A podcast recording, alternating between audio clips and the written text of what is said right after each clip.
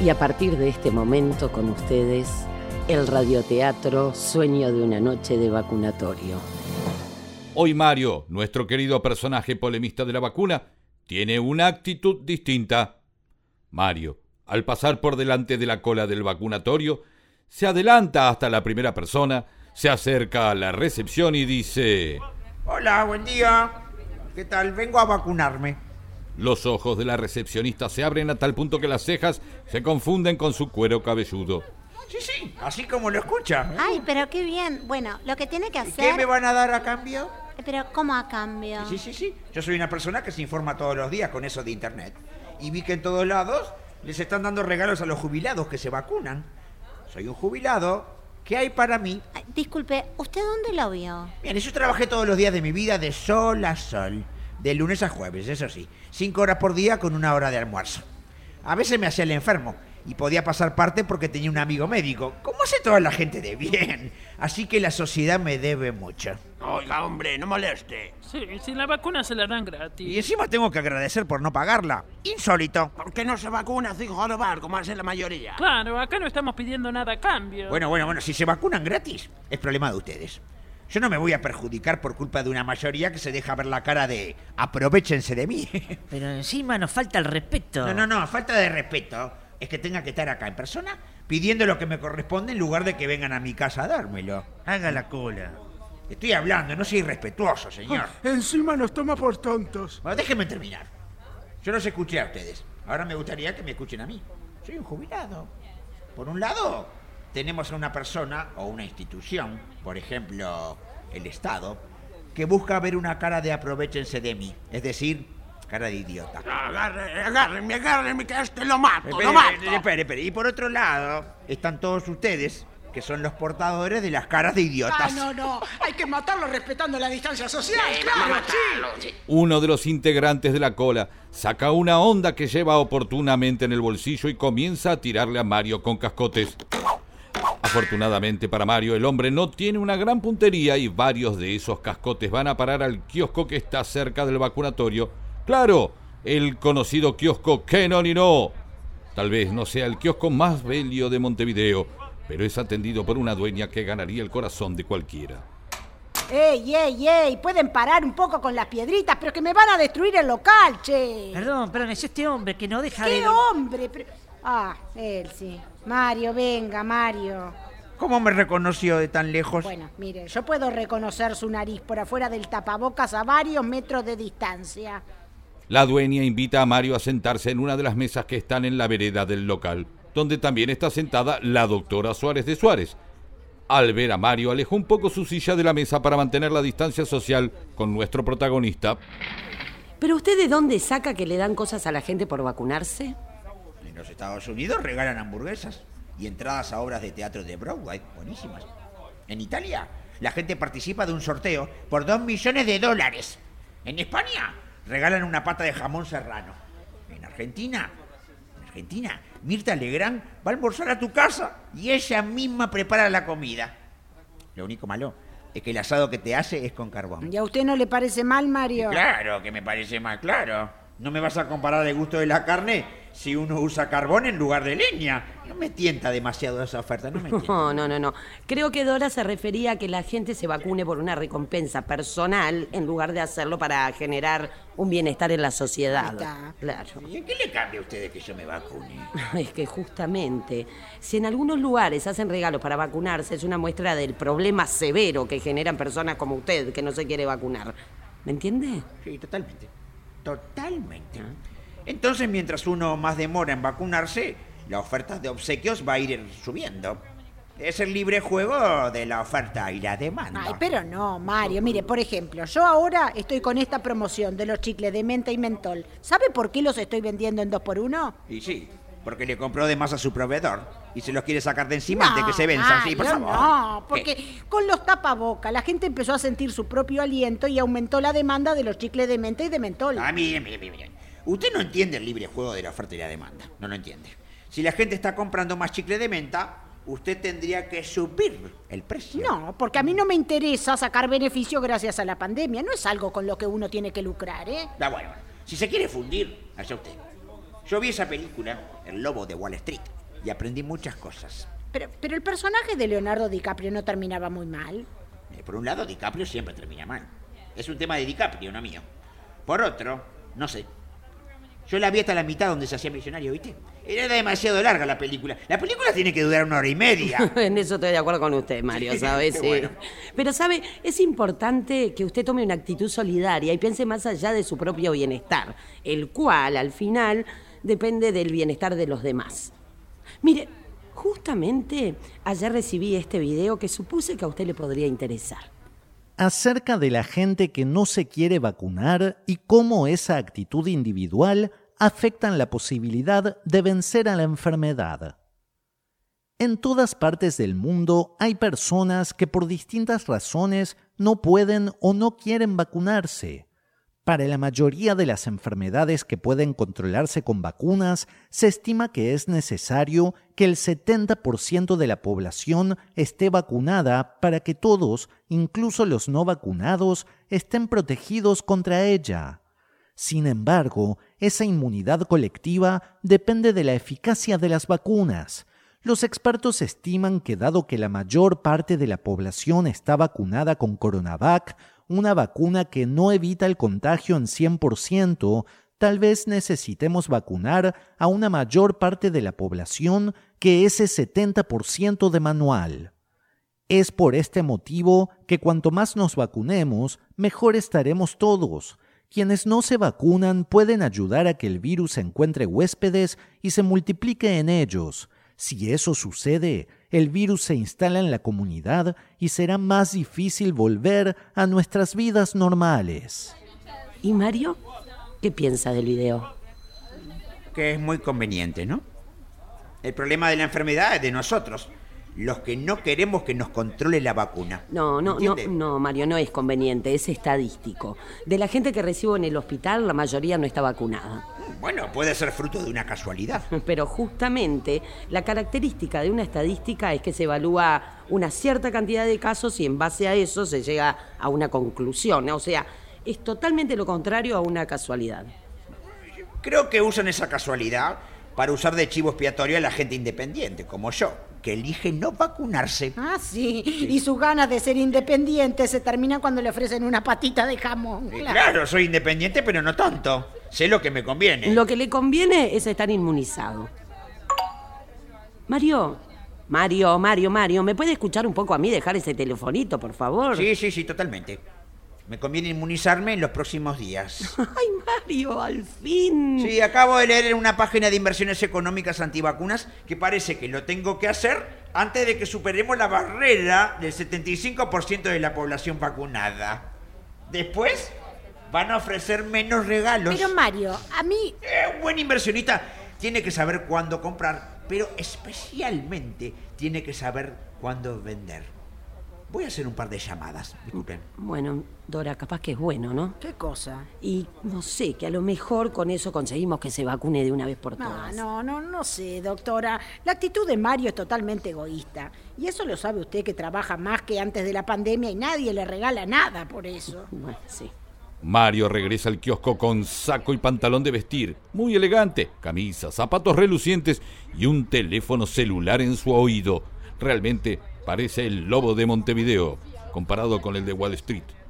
Hacemos alusión al de Wall Street, obvio. ¿Hola? ¿Sí? ¿Hablo con el laboratorio? Sí, recién conversé con el laboratorio ruso y me ofrecieron por ponerme su vacuna cerca de 10.000 euros. Una botella de vodka y clases de tenis con María Sarapova. ¿Hola? ¿Hola? Se cortó. Ey, mira, ¿cómo no le van a cortar el teléfono? Es imposible que le crean, Mario. Pero pone el teléfono celular. No tiene buena señal. Le falta vacunarnos a todos para meternos el 5G en nuestro cuerpo y usarnos como antenas para mejorar la señal de sus aparatos. Voy a volver al teléfono de línea. Mario saca de su bolsillo un teléfono de línea negro. El cable del teléfono entorpece el paso de varios peatones. Mario, Mario, Mario, ¿dónde tiene conectado ese aparato? A mi casa. Primero le alargué el cable para hacerlo llegar hasta el baño. Y después lo quería llevar al jardín, ¿viste? Para tenerlo a mano mientras hacía algún asado con mis amigos. Y bueno, compré un par de metros de más de cable.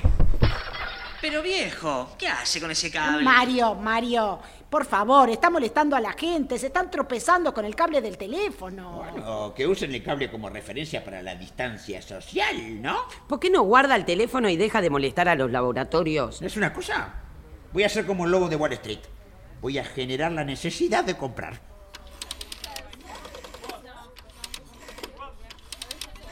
Hola. ¿Laboratorio? Sí, sí. Mario es mi nombre. Mario, sí. Sí. Leí en el diario que tienen dificultad para vacunar a un núcleo duro. Mm, Yo les puedo dar la solución frente a eso. ¿Eh? Soy un influencer de la tercera edad. Sí, ajá. Mm.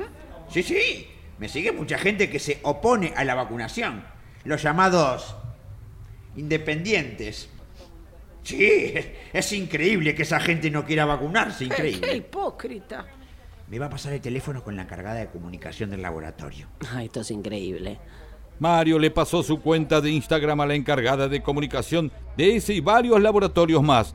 Nuestro amigo cuenta con un gran número de seguidores y a los laboratorios, obvio, de lo que puede aportar Mario a una causa noble como fomentar la vacunación.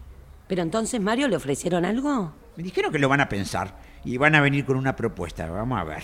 Y todo gracias a este aparato maravilloso, el teléfono de línea. Oiga, hombre, lleve ese teléfono con cable al museo y no estorbe el paso. Va a matar a alguien. Mario, ¿por qué no guarda el teléfono, por favor? Me está espantando a los clientes, estoy trabajando. Sí, che. sí, sí. Vuelva al teléfono celular, que además es otro invento maravilloso.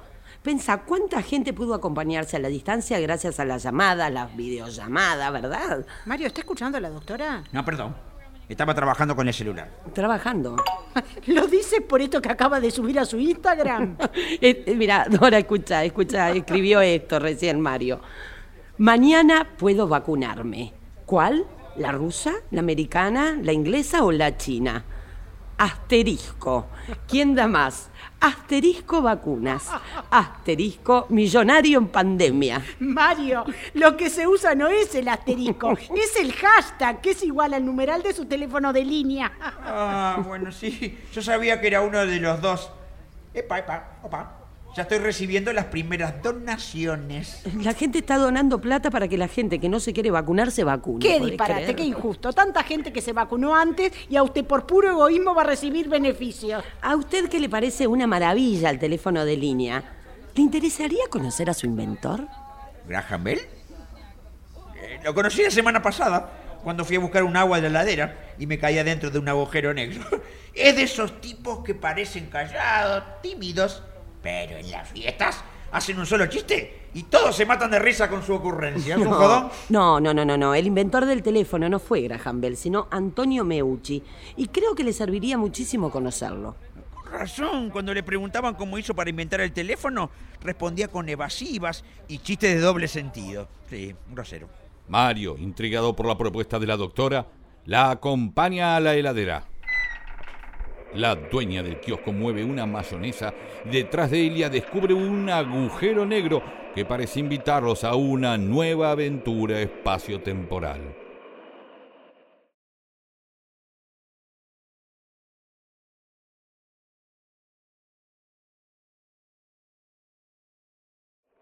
En el bloque anterior nuestros protagonistas estaban por ingresar a un agujero negro y así emprender una nueva aventura espacio-temporal. Eso habíamos dicho. Me voy a tapar los oídos para meterme en el agujero que después me agarra la otitis.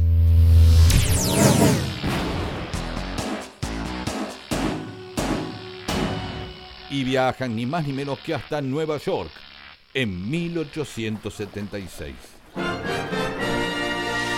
¡Ay, adoro, adoro Nueva York! Sin importar qué estación sea. Esta aún es una ciudad que existe en blanco y negro. Que late al son de las melodías de George Gershwin. ¿Qué está diciendo, Mario? No sé, quise parecer inteligentes. ¿Me salió?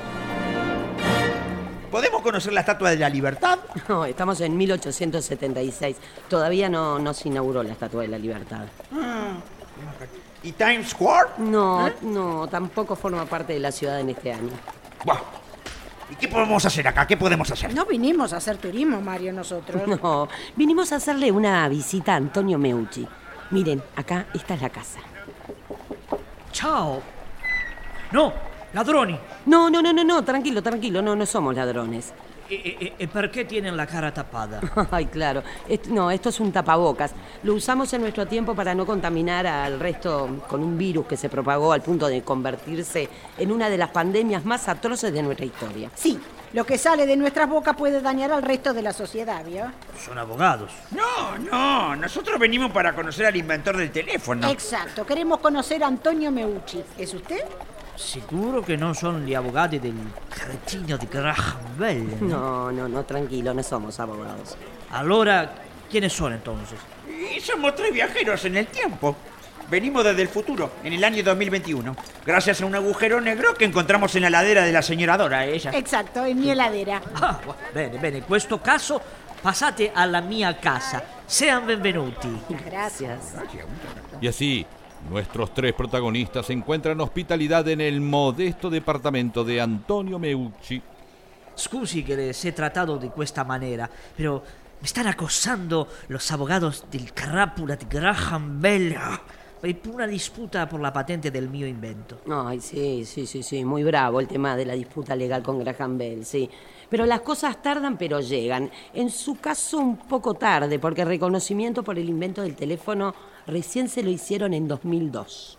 ¿Y, y quién me lo ha riconosciuto? La Cámara de Representantes de los Estados Unidos. Oh, va bene, questo, però questo hay che celebrarlo propriamente. Eh, ¿Quiere provare anche alguna comida típica della New York? Ay, claro, nos encantaría. claro que sí, claro. Bene, bene. Les puedo ofrecer eh, hamburguesas con queso acompañadas por mate.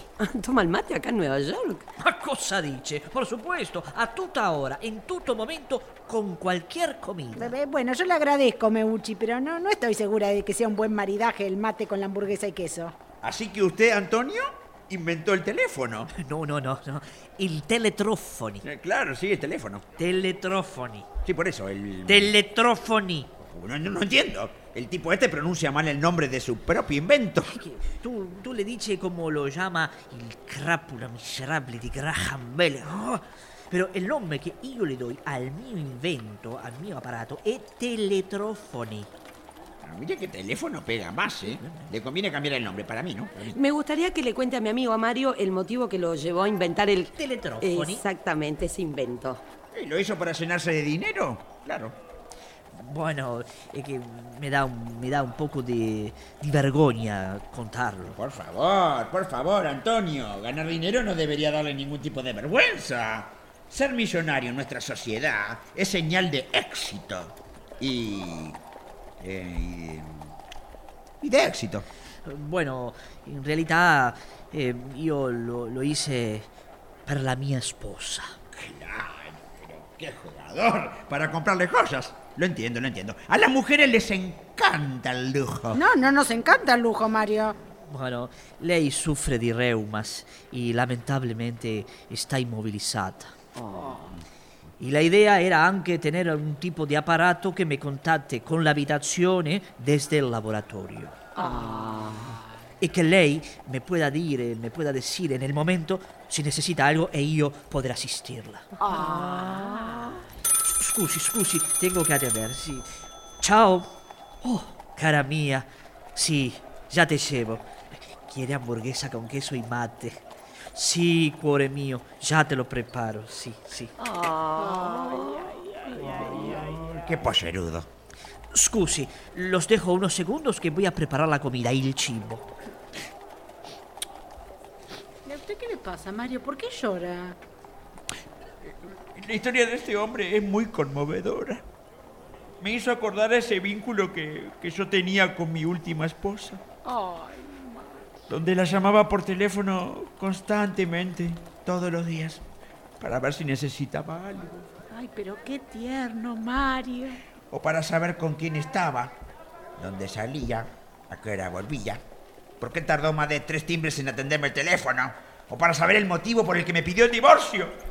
En fin, el verdadero amor. No, no, eso no es amor, Mario. Eso no está bien para nada.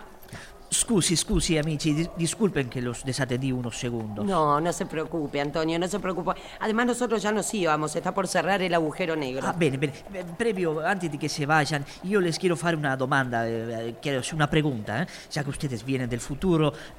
Eh, io le gano el juicio al mascalzone ese de Graham Bell. Eh, el agujero negro se cierra, vamos, sí, vamos, se cierra, vamos.